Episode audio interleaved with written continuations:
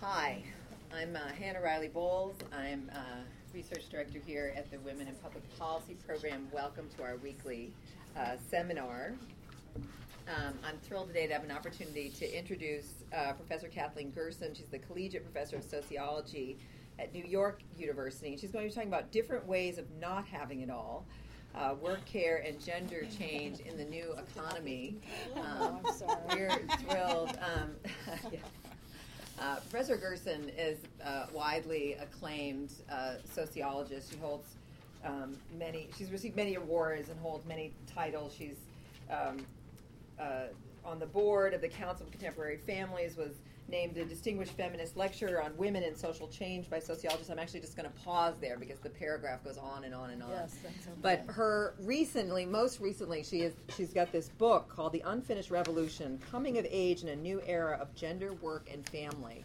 And I have to say that scholars of gender and family have just been abuzz about since it came out. It's been really profoundly affected thinking. And so I believe that Professor Gerson is going to talk a bit about that just book before she sets up her new project, and so I won't take any more time away from our time with you. So thank you all. Welcome.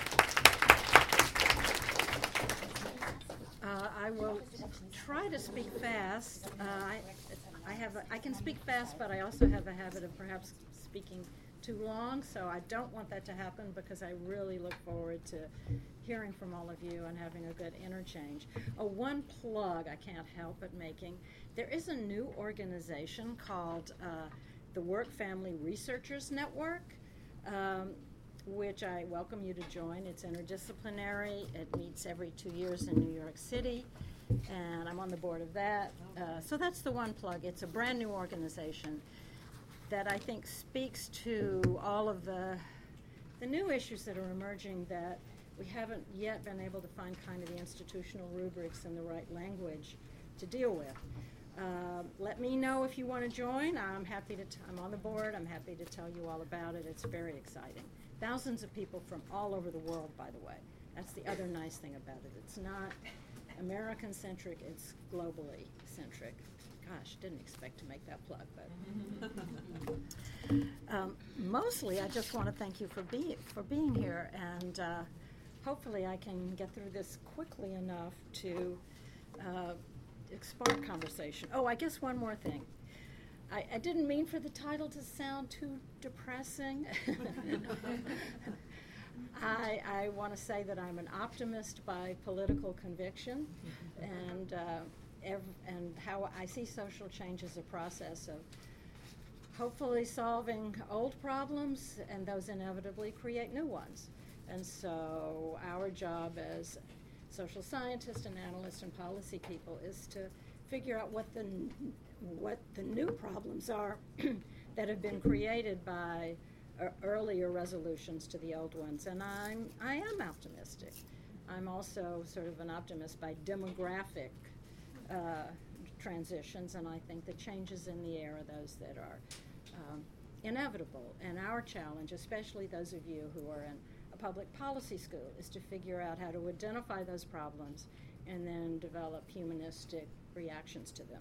So I hope by the time we get to the end, you'll see that it's not as pessimistic an idea as it sounds. It's simply a way of moving the discussion beyond this notion of this women and the social problems that they create by going to work to a much broader view of the kinds of things we're dealing with. So I've already taken up too much of my time. Here we go. So see, I hit the wrong button. I hope that wasn't a Freudian slip to make it disappear.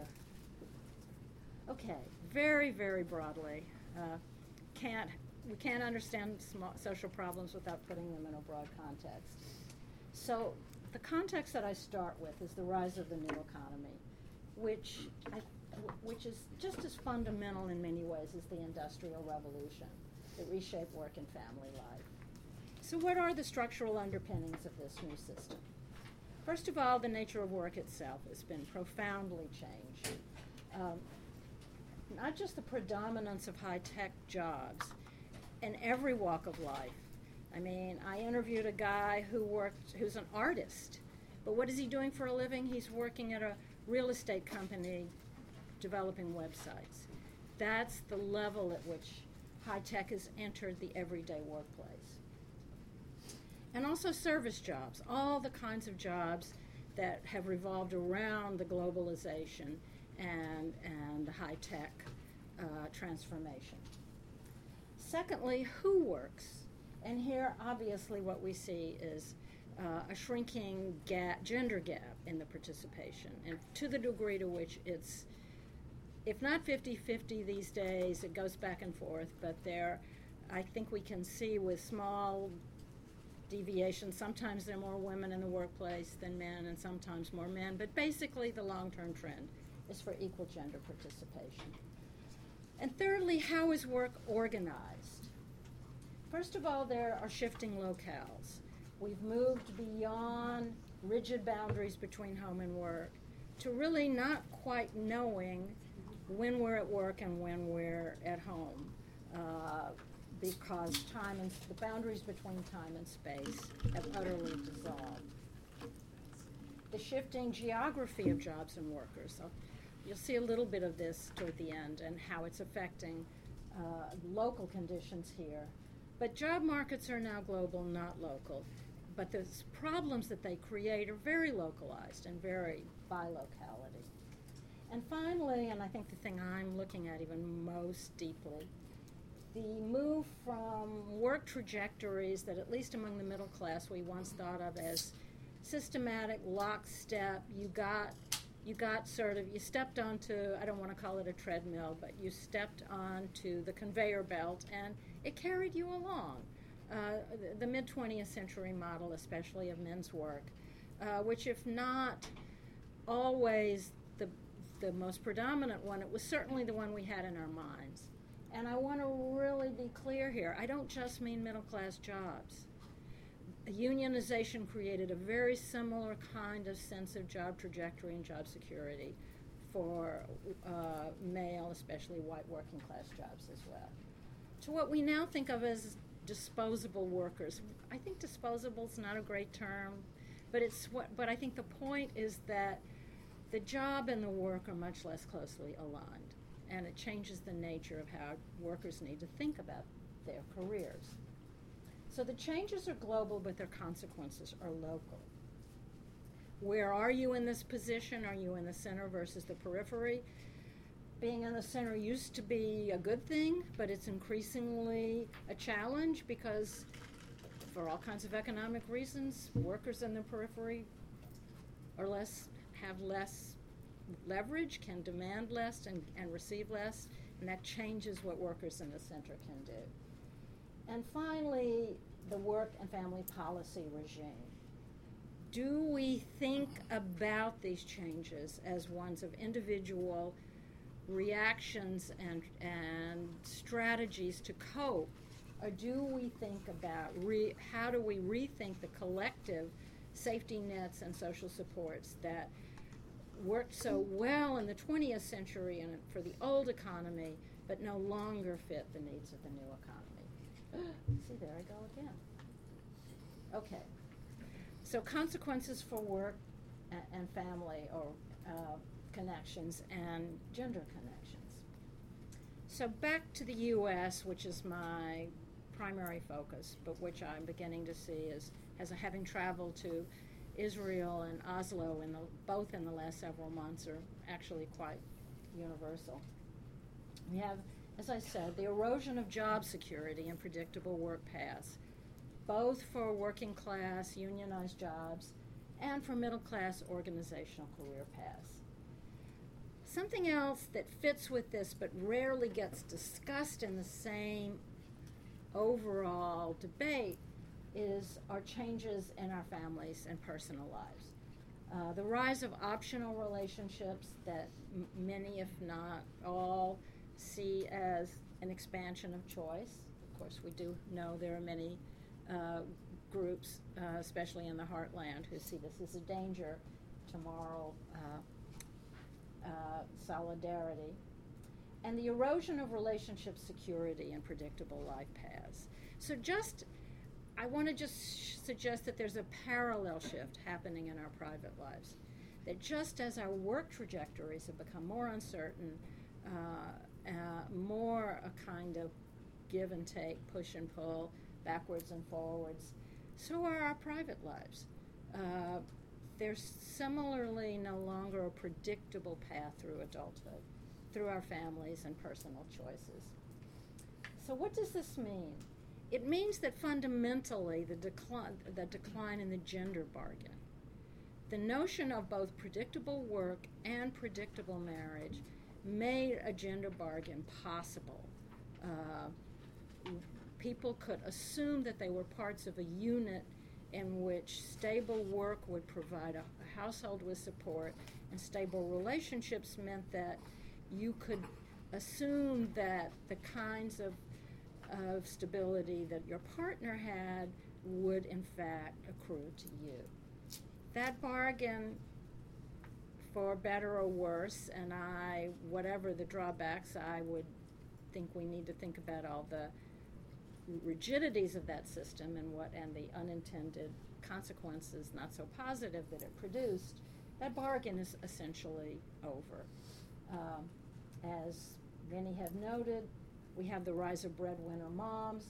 According to a Pew study, I don't want to go into the details, 40% of households with children under 18 are supported by breadwinner moms. That's either single mothers or mothers who earn more than the fathers.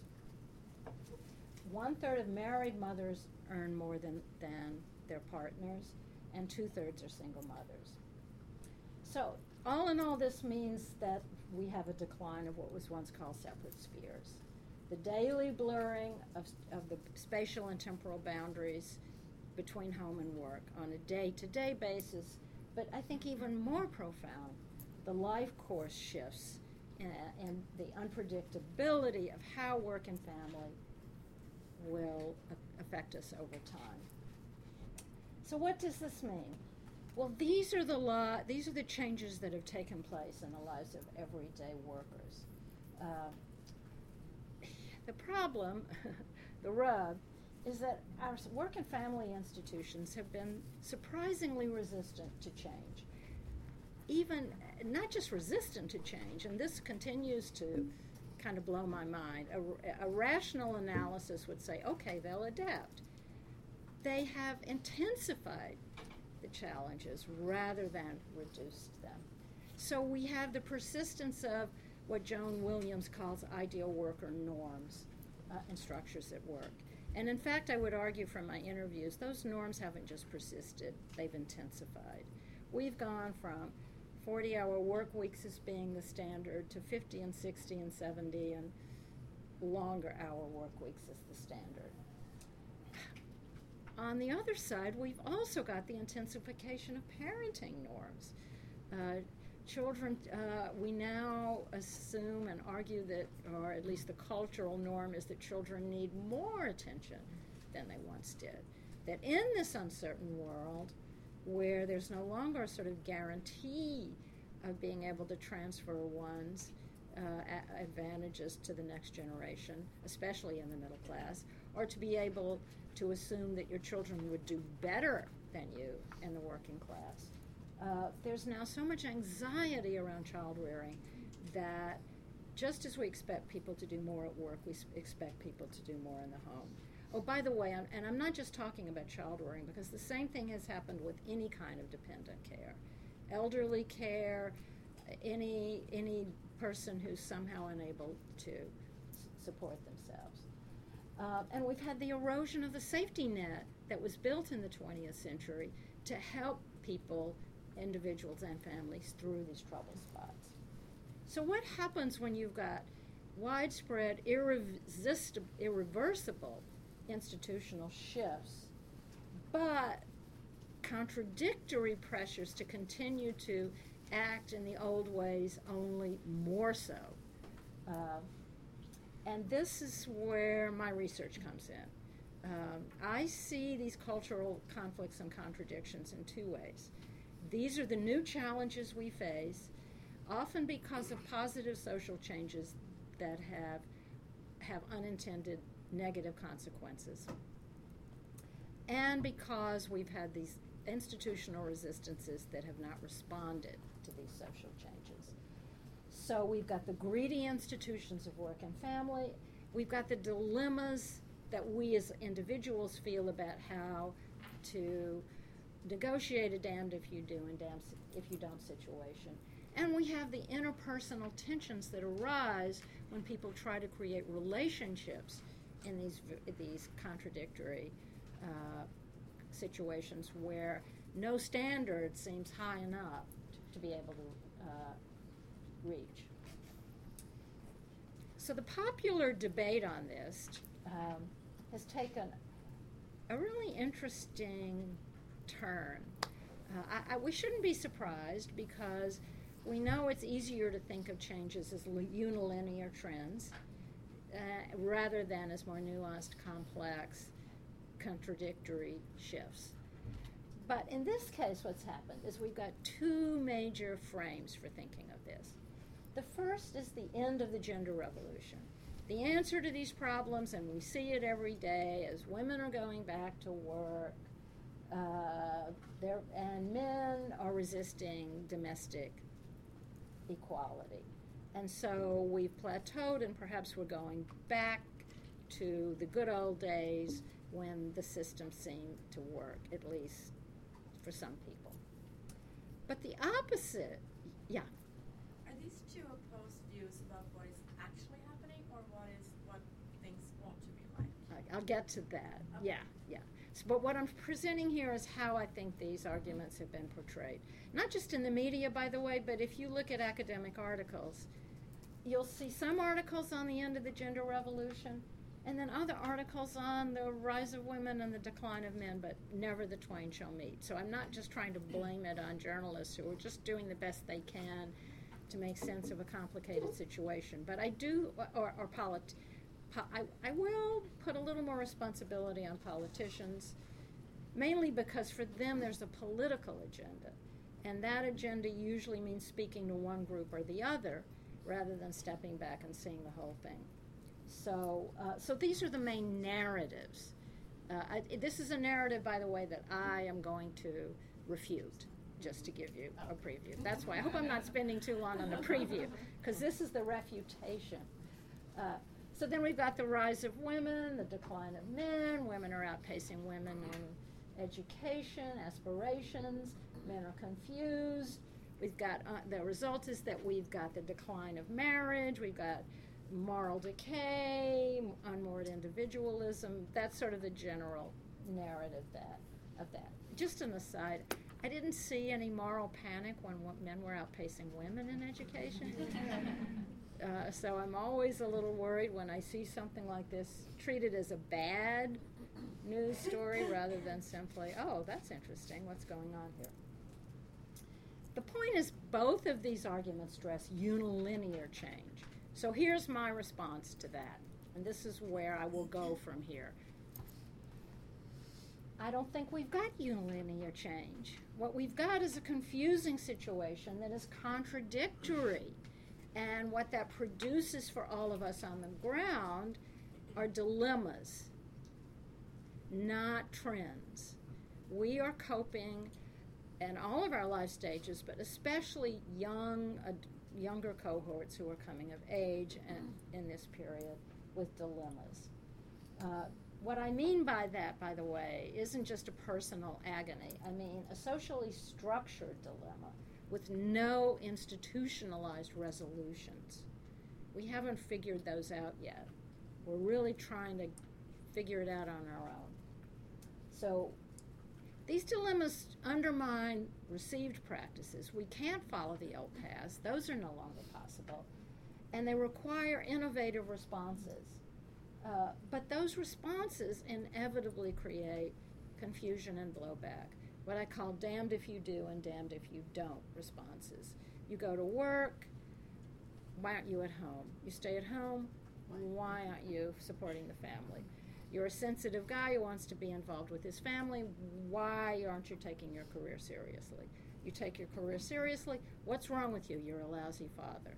That's what I mean by sort of damned if you do and damned if you don't choices. And I do believe, this is the optimist in me, it's, I believe it's untenable in the long run for society to work this way. So I do believe that this is where we are now and hopefully not where we're going. So that's the question, where are we going? What are the emerging strategies and how are they connected to gender? And how do they reflect the rise of these consequences? Because the one good thing about this situation is that it doesn't just allow social change, it requires it. We can't go on indefinitely this way. We gotta figure something out. Very briefly again, just a little preview. I always assume that books are hard to read, and there are a lot of them out there, so I'm not assuming that you've read my most recent book. And for those of you who have, forgive me for a little repetition, but this is really presented as a setup for where I want to go. So I recently was interested in how these children of the gender revolution have processed these changes. This is just, I interviewed women and men and mostly in their 20s, diverse class, ethnic and racial backgrounds, and I wanted to know a number of things. First, how do they respond to their own families growing up? Because so much of the stereotyping is based on assuming that these children have suffered. And without going into any detail today, I found a very different story. A good news story there, by the way, about how children have responded to these changes, mostly in an optimistic, positive, wow, I've got options kind of way. But also how they're negotiating their own transition to adulthood, having grown up in this period and having observed the struggles of their parents. And finally, since these kids, I shouldn't say kids, these grown-ups, I'm showing my own age here, we're groping with the tension between what kinds of ideals have they developed, very different than earlier generations, but what are their perceptions of the options they face. So I found three options that tend to be perceived, not that necessarily people are following. One is the neo-traditional. I don't want to spend too much time on this, but I would say the main twist here is that in this ideal type, this scenario, you're in a committed relationship, both partners work, but there's still this notion of specialization. Who's responsible for what, which I think fits in with the notion, Arlie Hochschild's notion of the second shift. The second is what I call self-reliance, another strong cultural tradition in American society, although now it's increasingly applied to women as well as men. I think that's the shift here. It's not just Clint Eastwood on his horse going into the town and saving it. It's, I don't know, Claudia Eastwood on her horse with her babies by her side, taking care of everybody without much help. And the point here is that in this society, even in the context of a committed relationship, and this is the important thing, it's not like, oh, these people are all permanently single. It's that even in the context of a relationship, we think of ourselves as needing to be self-reliant. Anything can happen. That's this notion of uncertainty, and therefore, I'm in this now, but I know at any moment things could change. I've got to be able to take care of myself.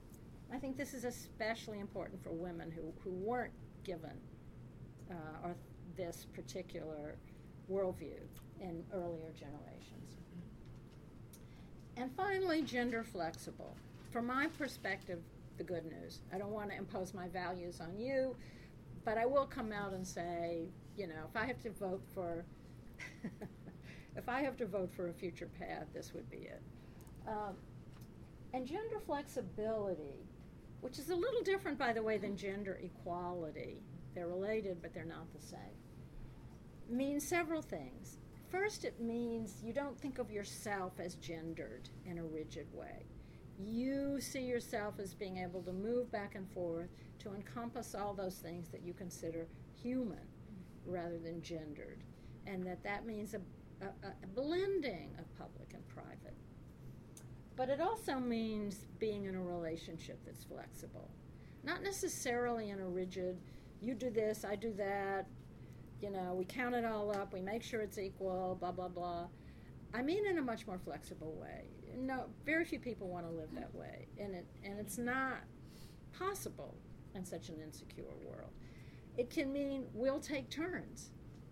It can mean, you know, we're going to do what we have to do to make it work regardless of what the nature of the household is. And it can mean simply being neutral about who does what. However, since this is a whole new model, there are very vague notions about what equality can and should and is possible to mean. Okay, quickly. This is sort of the setup for what I want to tell you I think is happening next. When I talk to young people about their ideals, and that's on the right-hand side, what I find is that egalitarian, what I call egalitarian ideals here, but we could also call flexible, are overwhelmingly held by women and men alike. Women slightly more than men, but no question the gender gap is small. Women and men, and I think it can be argued, the society as a whole is moving toward a notion of gender flexibility and gender equality as a social good. Very short question. Yeah. So by egalitarian, you mean the gender flexibility that you just described. Right. And apparently an overwhelming majority of the 120 people you interviewed. Yeah, a small group, granted, but I can give you survey data that backs me up if need be. In other words, these findings reflect larger surveys which are finding exactly the same things. Well, the ideal must have been, it looks like, having been achieved of gender flexibility. Well, let's go to the second. You set me up so perfectly. Take a look at the right. When I probe further, and this is what you don't get in surveys, is okay, so what do you think is possible? How do you think things are really going to happen? You get an enormous amount of skepticism about the difficulties of achieving this ideal. I can go into all the reasons, but I probably don't need to because I'm sure you can list them in your head. What happens when flexibility and equality seem out of the picture? Here it gets more complicated. I developed a notion, I think this is actually a new idea, I haven't seen anyone else write about it, so, of fallback positions. If the ideal proves unworkable, then what do you think you have to do? What do you think you will do? Ironically, despite this notion of women opting out and men holding on, I find that women stress self-reliance far more than men. Because they are acutely aware that if they allow themselves to depend on someone else, it's a dangerous place to be. And while they'd love to be able to share, the bottom line, this is sort of like the bottom line. The bottom line is, I got to take care of myself and any children I might bear. Men fall back on the neo-traditional. But I want to be clear, this isn't just because men are stuck in the past and holding on to privilege. I always find privileged a kind of unusual, strange word because we know it's a double-edged sword. It's because they're still under the I don't think sway is the right word, I think under the pressure of the male breadwinner standard, which tells them if they cannot support a family, they're unmarriageable. That word has been used by the esteemed Bill Wilson, someone whom I respect enormously, who teaches at Harvard, but a man who cannot support his family, or at least hold a decent job, is out of the running in many ways. So it's understandable that for men, the fallback would be neo-traditional. Yes, and it's clothed, by the way, in a very chivalrous idea, which is equality means you have a choice. And it would be wrong for me to force my partner to have to do something they didn't want to do. But that I don't have a choice. I've got to be able to be a breadwinner. So what this creates in the context of this cultural intransigence is a gender gap, but not a gender gap in ideals, a gender gap in the kinds of strategies that people are pursuing. Quickly, because I have some time to get to the good stuff. So there's a clash. But it's not just a clash between women and men. It's a clash between ideals and the structural institutional avenues available to people to achieve those ideals. And that creates a gender gap. But it's a gender gap that's developed out of a set of larger structural conflicts and contradictions. So my question now, to get to my new stuff, which for me is more interesting at this point, is what the hell is happening out there? You know, it seems like such an irresolvable issue. How are people resolving it? To look into this, for better or worse, I had the fortune of being in California several years ago at the Institute for Advanced Studies in the Behavioral Sciences, and was just overwhelmed by the degree to which the new economy and on its cutting edge is kind of exists in almost a Weberian ideal form. And I threw myself into a bunch of interviews out there, which I'm now expanding into the Northeast, so I want to make sure that these findings really are much more national. But what I have to report on today is what I've been able to do. So I'm looking at California, Silicon Valley, and New York's what we call Silicon Alley as ground zeros for the new economy. What do I mean by that? I don't just mean people are in high-tech jobs, because that's not true. Actually, a very small proportion of the workers in these areas are in high-tech jobs, but they're in an environment of the new economy writ large that high-tech jobs are on the cutting edge of. The decline of stable careers, the rise of fluid intimate partnerships, and the blurring of the time and space boundaries I mentioned before. So far, I've been able to do interviewing with almost 90 people. I'll be up to 150, I hope, by the time I'm done. This time I looked at people at 35 to 45. Just as an aside, I thought I was going to start at 30, and I quickly realized that I was too young. One of the things that is happening in this uncertain world is there's increasing postponement of these life-demanding situations, which is fine given how much longer we're living and working.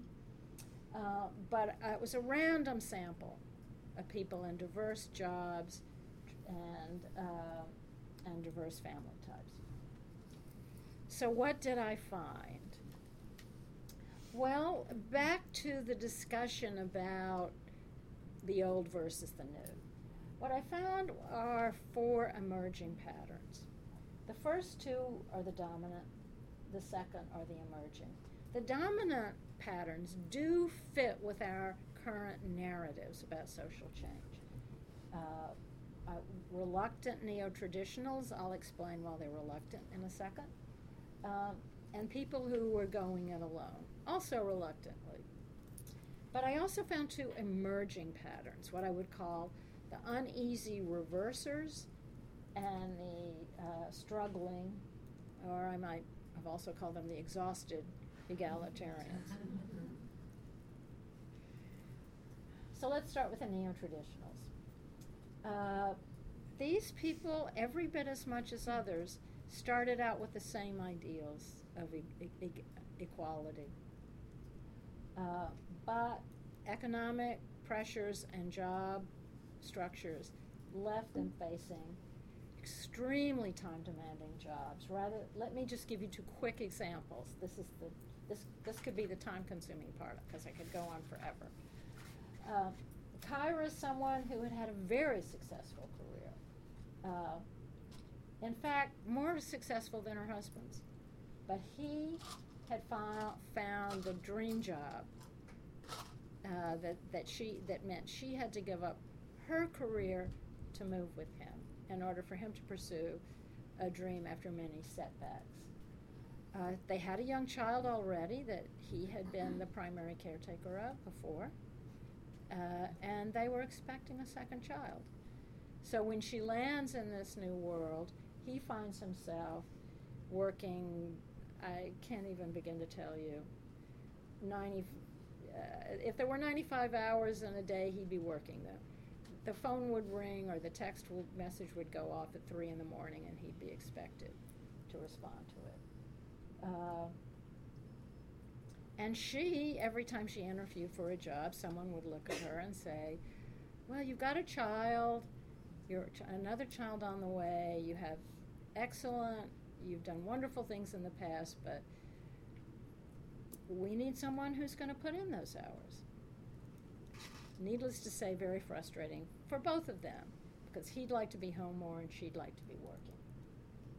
Tim is kind of the mirror image of this.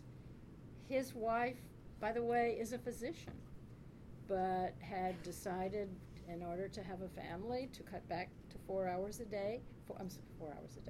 days a week, not 4 hours a day, temporarily. And when Tim approaches his new boss, with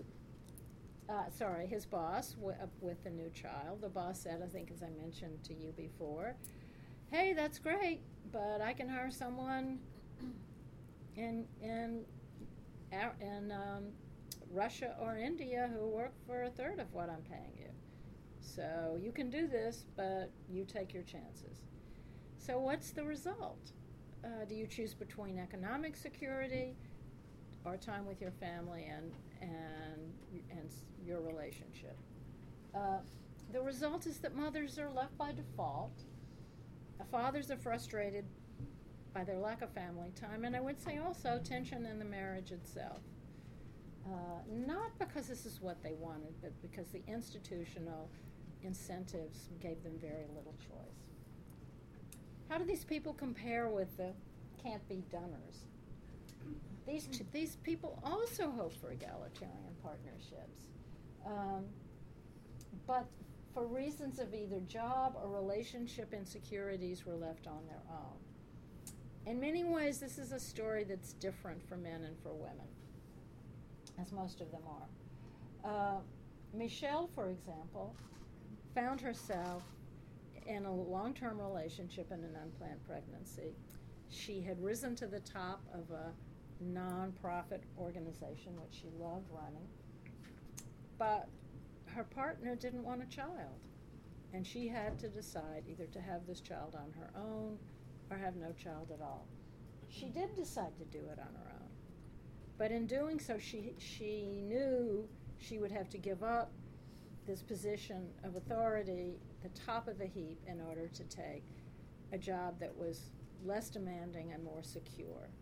Because nonprofit agencies, can come have their ups and downs.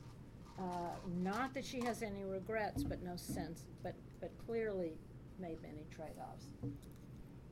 Jason, on the other hand, experienced a series of job setbacks. Just went from one startup, in his case, to another, all of whom failed, and was left with very little to go for. This contributed to a series of in unstable relationships as well. Now he has a sense that because he can't find secure work, he literally has no right to a family. He sits daily, by the way, it's another story, in a coffee house lined with what looked like desks, almost like a factory of the future, where people are spending their hours typing into their computers. I have no idea what they're doing, you know, but something that hopefully will lead them to a job, and they don't know what it will be. And that becomes, in a way, his substitute for the life that he doesn't have outside of this space. So the result for these people is that jobs on the one hand, for Jason, and personal networks of help, which Michelle turned to, offset the difficulties of being alone. But offsetting is not the same as resolve is reaching the ideals that you aimed for in the first place. Trading places. Surprising number of people that we don't talk about had opted, who wanted for equality, found instead that they were building relationships and work-family strategies based on the reliance of a woman's paycheck and the hope for some payoff in the husband's. Dolores, really interesting story. High school educated, never went to college, but moved up through a series of what we would call old economy jobs, administrative work, secretarial work, but old economy jobs in new organizational settings. So that finally, one of those small companies that she worked for hit it big. So instead, she found herself going from being an administrator to running a section of a major company.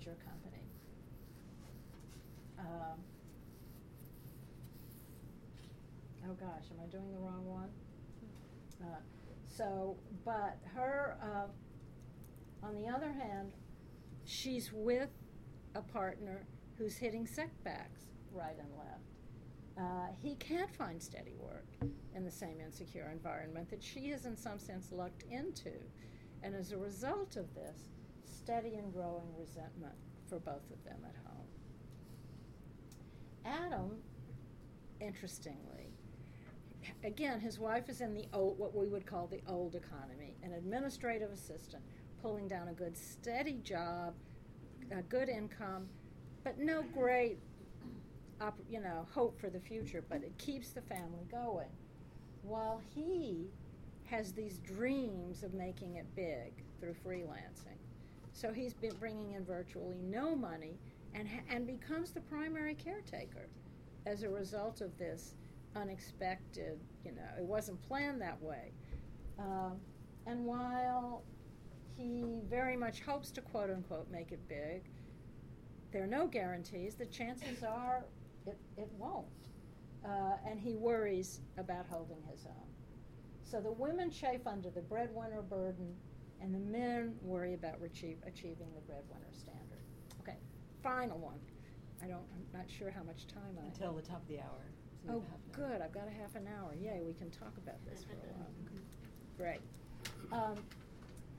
Okay, so here's the good news. And I don't want to make it sound like bad news, but we should never, ever presume that any pattern is problem-free, or that other patterns don't have their payoffs.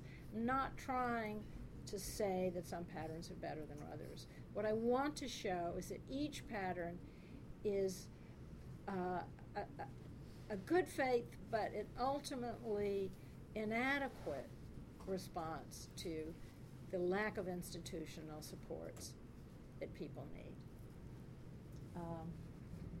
So Carmen, these are committed partners, both of whom have full-time jobs.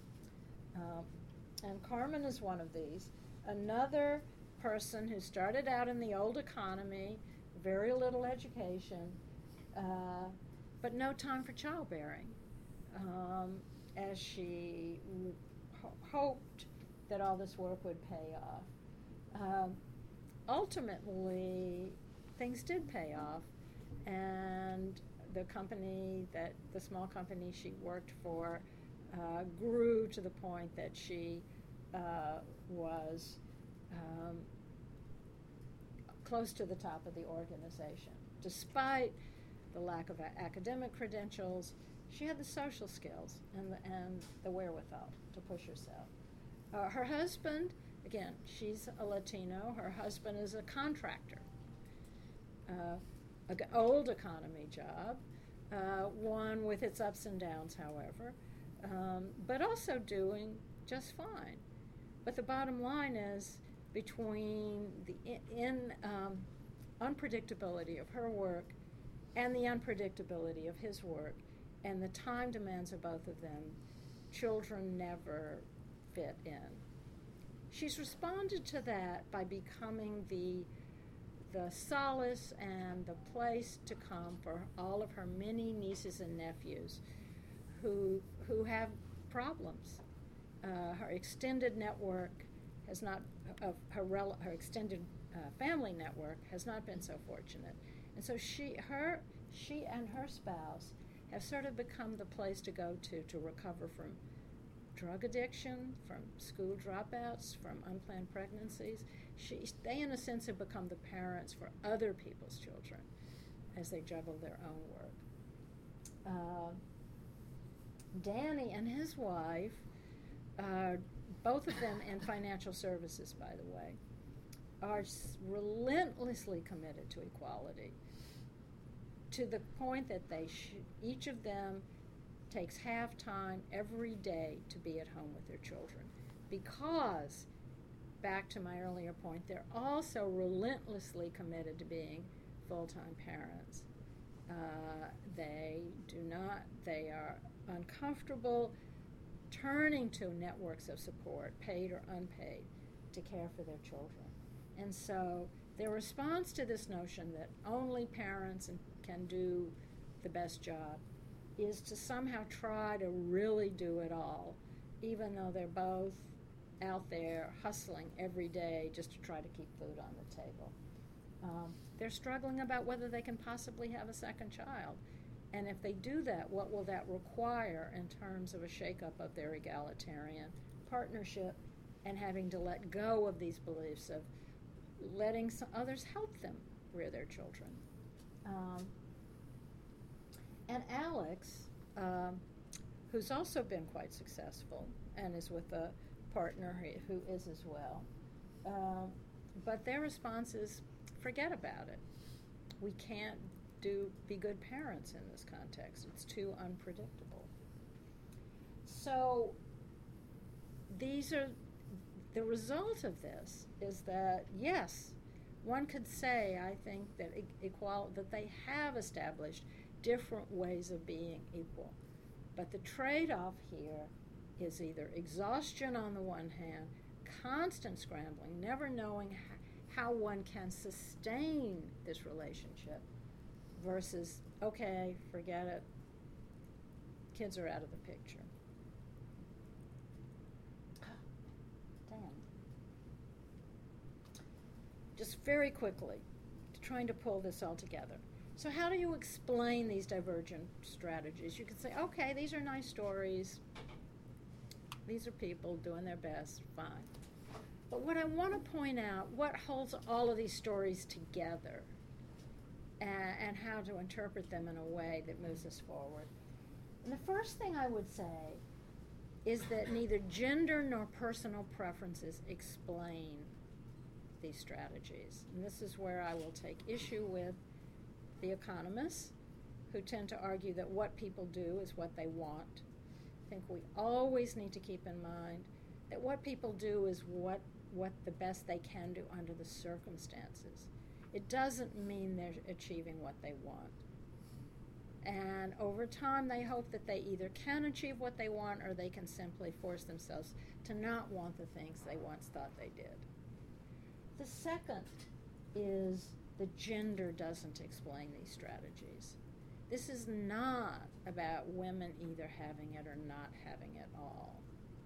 These are about the universal human desires to have an integrated life, and the difficulty that men and women alike are having in creating that. Their strategies are different, but the challenges they face are the same. Let's not confuse their reactions to those dilemmas with the fact that the dilemmas don't exist for all of them. So what does explain it? First, access or the lack of access to secure work. When work becomes insecure, it produces excessive anxiety about how much one has to work, and excessive anxiety if one cannot get their foot in the door. The second is that it results from the access or lack of access to an ongoing relationship. But that, too, is related to work options. As work trajectory shifted, relationships felt the pressure, and it spilled over into their relationships. Finally, it reflects the access of your partner.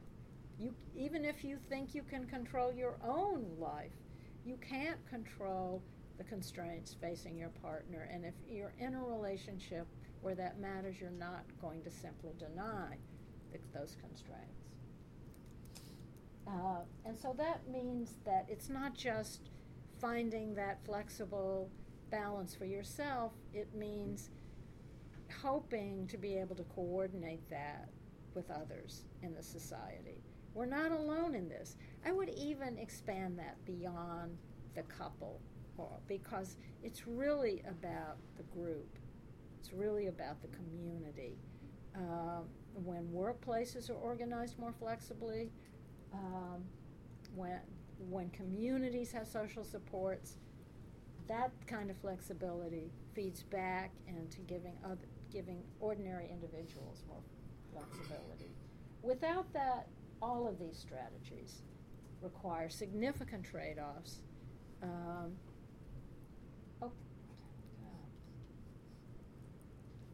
Okay, you can say, so what? Big deal. This is life. We got to live with it. Life is hard. I agree with that. Freud once said, however, about that the work of therapy was to convert abject misery into ordinary human suffering. And she's an optimist. Right. Exactly. So I would say the job of social policy is exactly the same. None of us can take away. Being human is a gift and a challenge, and there will always be challenges. I think the job of social policy, however, is to transform those challenges from individual ones and not make them institutional and social ones. We can remove the unnecessary challenges people face and leave them to ponder the more universal aspects of being human. So what does that mean? In the context of this uncertainty and conflict, which is irreversible, can try to wish we could go back, but I've never interviewed one person in all my decades and hundreds, maybe thousands of interviews. I've never interviewed one person who said the answer was to go back to the way things used to be. People do perceive things have gotten better. It's widespread. The erosion of job security is here to stay. And for men, that means a redefinition of what it means to be a man in this context. The erosion of marriage security is here to stay, and that means women can no longer either emotionally or rationally define their lives around those terms. And work-care conflicts are here to stay, although they take different forms for everyone. So I would argue that the focus on having it all is misleading and even, I'll go so far as to say, is dangerous. Why? It obscures the institutional roots of individual, what are often perceived as individual problems. These are universal dilemmas, and I want to stress they are class, they span the classes. Often this frame implies that having it all is a selfish, unrealistic women's problem, and also, by the way, a middle class problem. It's not. It's everybody's problem, and I think thinking politically, that's the way we need to frame it, so that it doesn't get ghettoized as kind of an ephemeral, and why should we care about that when people are, you know, starving in some part of the world? And it intensifies the insecurities and conflicts of systematic change rather than helping us confront the real challenges of change. So, about to shut up. Here's my last slide. This is the optimistic part, I guess. So we have, I think, political challenges and policy options.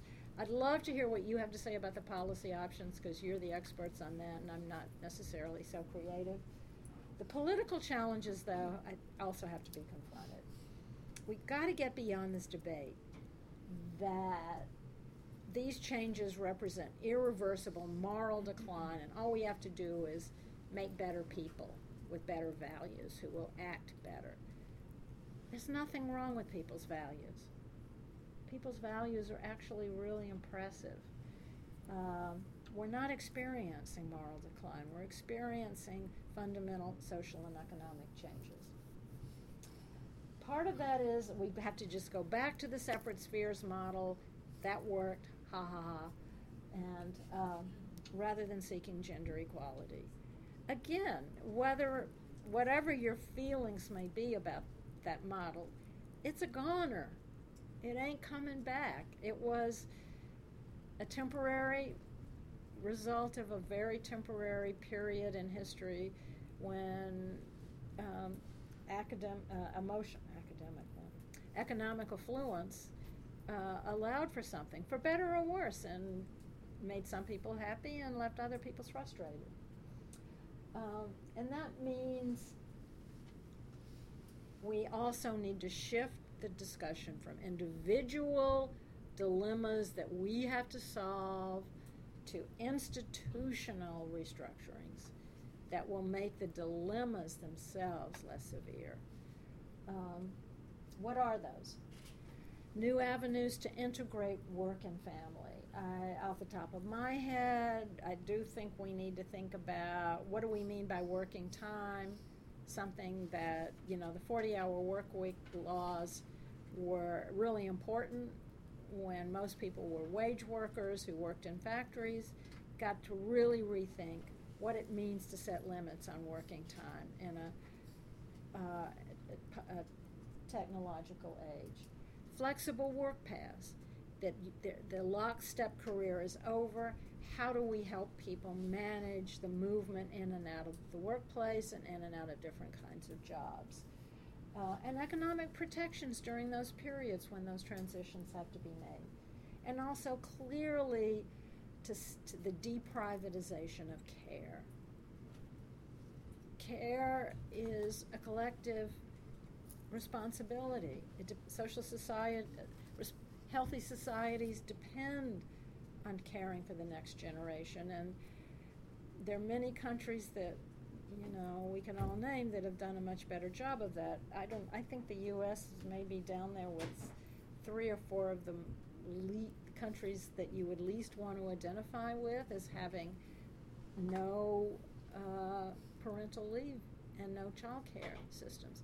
I mean, we are truly outliers in the world community, not just the affluent world community, the world community at large. And gender equal options for all of these things. I could go on and on about what's happened in Norway and other Scandinavian countries when fathers and mothers were given use it or lose it parental leave policies, which meant fathers had to either take them or lose them.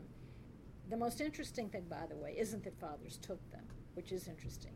It's that the fathers who didn't take them became stigmatized rather than the fathers who did. So social policy can have cultural spillover that's really important. this is just my kind of call to arms. Why is social policy key? Because these changes are inexorable. Ignoring them will not make them go away. Because without these policies, we will continue to have a patchwork quilt of inadequate strategies, which people have to work out on their own, and inevitably end up blaming themselves for conditions beyond their control.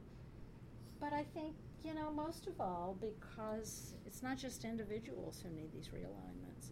It's that Freud once said a healthy person is someone who can love and work. Well, I think a healthy society is a society in which everyone is allowed to integrate love and work. I'll stop there. Mm-hmm.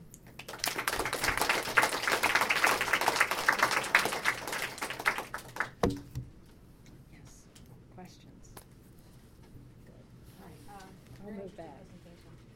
I was wondering if you could talk a little bit about, from a policy perspective, in particular the neo-traditionalist and the sort of reluctant egalitarians. So it sounds like they're not outsourcing childcare. Is that because there's a lack of institutional support? Either they can't pay for it, or there's just nothing there, or do they choose not to do that for some sort of culture? I would like to say it was just the former, that it was the lack of the other alternatives, and to a certain extent that's absolutely true. And the alternatives are extremely expensive. I mean, there's a huge trade-off between quality of care and cost of care. And until we make quality care affordable, that's going to be huge.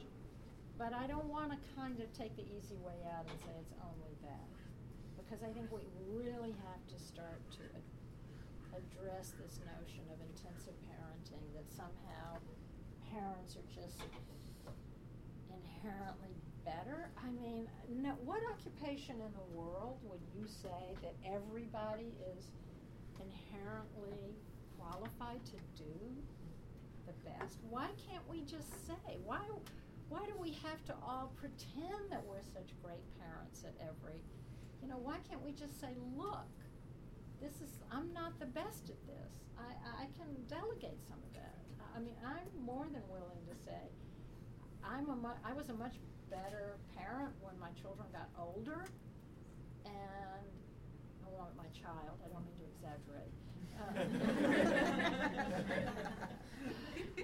And what made me a good parent when my child was a baby was being able to share it with so many other people. Oh my God, I shudder to think what would have happened to her. But we've got to get over, women in particular, but increasingly men, this notion that somehow there's some social stigma attached to saying it's good to share these important life tasks with people who are trained to do it and good at it. And yeah. Speaking on that vein, I'm wondering how many in your sample lived near their families. I know a lot of the 20-something, 30-something are living farther away from their parents or their extended family. I'm wondering how that played out in what you studied. Well, actually, one of the really interesting things between comparing New York with the Bay Area are the geographic differences. One of the things I did notice in the Bay Area, I grew up there, and then I've been in New York, and I went back, and I just kind of came back with a whole new view. Was not just how spread out things are, but the lack of a public space. That is, you have work and then you have your home, and there's very little in the way of, in some of our suburban communities, of public spaces where people come and go and hang out. Relatives, nannies, friends, New York is full of that. So there are child-friendly places that people can go. And one of the things that I found in California was there are very few of those. And some people had made strategic decisions to move near their relatives in order to make this possible. And others, as I pointed out in my one example, had actually made strategic decisions to become those caretakers. So when I use the word, and I explicitly use the word care rather than child rearing, because I do think this is a care issue. And it isn't just about whether you have kids or not. But the point, I think, is that that will work for those who actually want to be with their families and trust their families. Personally, I was much happier having other people I could belong to, I could pay to take care of my child, because I didn't feel that my family members were the best caretakers. I mean, I think that's kind of a strange notion as well that people do hold on to. But the bottom line is it's just not enough. It's not sufficient. We can't, with all the other forces impinging on us in terms of the kind of jobs we take and the kind of lives we make, to say, oh, well, the slack can be taken up by our families is just, it'll work for some people, but as a social policy, it just can't work going forward. Yeah. I don't know how to, should I do this? Maybe someone else should do the calling. Do you want me to do the calling? Because, yeah, I don't want to be unfair, and there's a tendency to look in some directions and not others. Yeah. Yeah, thank you, Hannah. So I think one area where economists and sociologists are quite aligned is, I think what you were also pointing out, the time commitments at home and at work are maybe the last chapter for us to close. And not even Norway or Scandinavian countries have been able to do that, with the interesting relationship that with increase in part-time work, women's participation in the workforce increases, but it's negatively correlated with women's participation in leadership positions. I know. Right? So thank you for raising that issue. That's, and I don't have an answer to it, but I think that's where we are. I think we need to start talking about that. I have done some other cross-national research with my colleague Jerry Jacobs, and one example, the Netherlands is always held up as, isn't this great to have such a short work week? Guess why? Because women work part-time. It's a pure averaging out of women's and men's work. No, that's not going to work. I agree with you. Jerry and I used to fight, too strong a word, debate. He would say, I'm trying to figure out how people, can work less. And I'm saying, no, I'm trying to figure out how we can provide support so people can work more. And I think that was a gender thing, because if you don't lower the amount of time it's expected for extremely successful leaders, mostly whom are men, to work, then you're left with women working, but working far less time, and then you've got this insidious feedback loop. So I do think working time is a sort of a very, we have to be really careful when we talk about that. When in that research, by the way, what we found was that people who were putting in 50 or more hours a week, women and men, this is what I want to stress, underline the men part, wanted, their ideal was a 35 to 40 hour work week. And people who are putting in less than 30 or less than 30 hours a week, women and men, their ideal was a 35 to 40 hour work week. So in some sense, if we could gain a hold of that, we could also, I think, not only attack the gender divide, but the class divide. Because the other really pernicious thing that's happened that I didn't discuss here is because salaried workers don't have to get paid extra for all the hours, and wage workers do. I do think there's an increasing incentive, and I don't blame employers, please don't get me wrong. They're working in a highly competitive global world where they're just trying to keep their businesses alive and keep their employees with jobs. But there is this pernicious incentive to get as much work as you can out of your salaried workers and as little work as you can out of your wage workers. And so that's what I meant when I said we're all facing these dilemmas, but they don't take the same shape in the same groups. But I do think if we thought of it from a social policy perspective and said these rules should apply to everybody, let's not bifurcate the labor force into women and men and professionals and non-professionals. I think if we set a set of standards for everybody, it would help tackle that problem of overwork for some groups and underwork for others, which is connected to how high you can go and or not go. I mean, autobiographically, I'm at that stage in my life where I've got a child who's turning 30, and that's her dilemma. Does she work her butt off night and day to get where she wants to go, which is to a position of influence? And that, by the way, is what her employers tell her. If you're here every night at 9 o'clock and you show up every morning at 7, you'll go straight to the top. Yeah, but yikes, you know?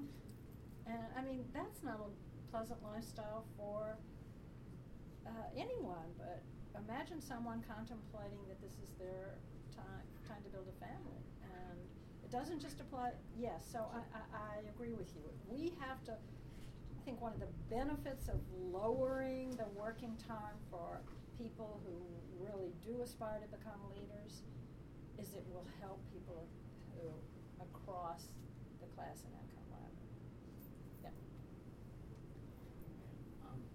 I want to kind of just piggyback on that discussion of your daughter's experience in the workplace, because the one thing that and it ties in with the child care and rearing component, is at least among my friends when we discuss this sort of topic of child care, our concern is that if you're working these incredibly long hours, you're going to be putting your child in the care of someone else. And at some point, it's a little concerning because when does child care end and child rearing begin? And in terms of the amount of hours you're spending with the child in terms of imparting values. And so, at least for me, some of my concern of like why I would want to, you know, at least have a lot more of a role in caring for my children, or at least having my family members involved, is that I have a sense of my own values and what my family members' values are, and that those would be imparted. So I just, how do you kind of bridge that when dealing with child care? Because I think that's one of my hesitations with it, because I just feel like I don't want some stranger. Well, you know, I have a person, that is such a, that's what everyone says.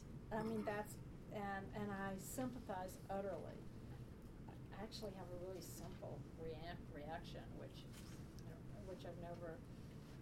I can point to all the statistics which show that children who are cared for in various ways actually end up essentially the same in adulthood, and it's very hard to see the long-term effects. That doesn't take away from your concern about the short-term effects, but I do have a simple answer. From my own experience and actually from the way I was raised, because I did have I was a child of the 50s. You would have thought, hey, you know, your mom was around. I never saw my mom. She was so busy doing volunteer work. And there's actually been a lot of research.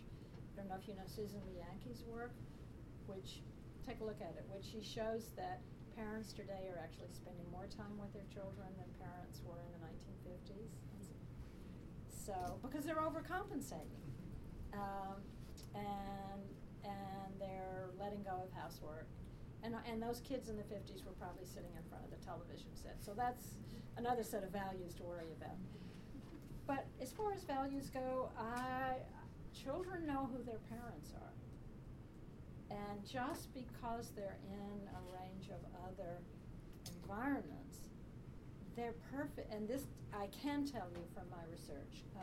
I didn't talk about the first half of the book on the Unfinished Revolution, but it was really about this. It was about tell me what your trajectories were growing up in these different kinds of families. Children know who their parents are. They don't somehow get confused that their parents and their caretakers are the same people. They know who are setting the rules. And if you have faith in your caretaker, also children get it's a socializing experience to be out there learning about other people's cultures and other people's values. It doesn't mean they're going to take those values over. They know who they're really ultimately speaking to, but there's a lot to be learned from that. So I would say it's all about equality. All the research on this shows it's not about who raises your children or who cares for your children. And even in the extreme conditions, you're still with your child more than anybody else. It's about the quality of that care. Or do they feel loved? Do they feel cared for? That. Yeah. That's a profound note to leave us on. You've raised a lot of really deep issues. Thank you very, very much.